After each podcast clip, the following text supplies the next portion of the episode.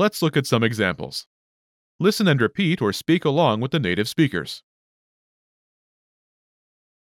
Il fait chaud aujourd'hui. Il fait chaud aujourd'hui. Il fait froid aujourd'hui. Il fait froid aujourd'hui. Il fait frais aujourd'hui. Il fait frais aujourd'hui. Il fait beau aujourd'hui. Il fait beau aujourd'hui.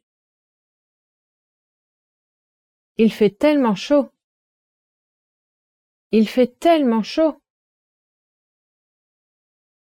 Did you notice how I added tellement in the last sentence?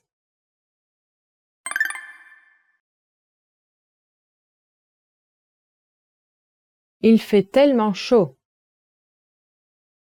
It's so hot.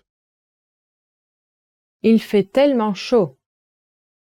Tellement Is an intensifier, and it translates as so, as in so hot in this case.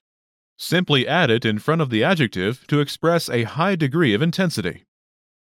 The pattern is tellement adjective. so adjective.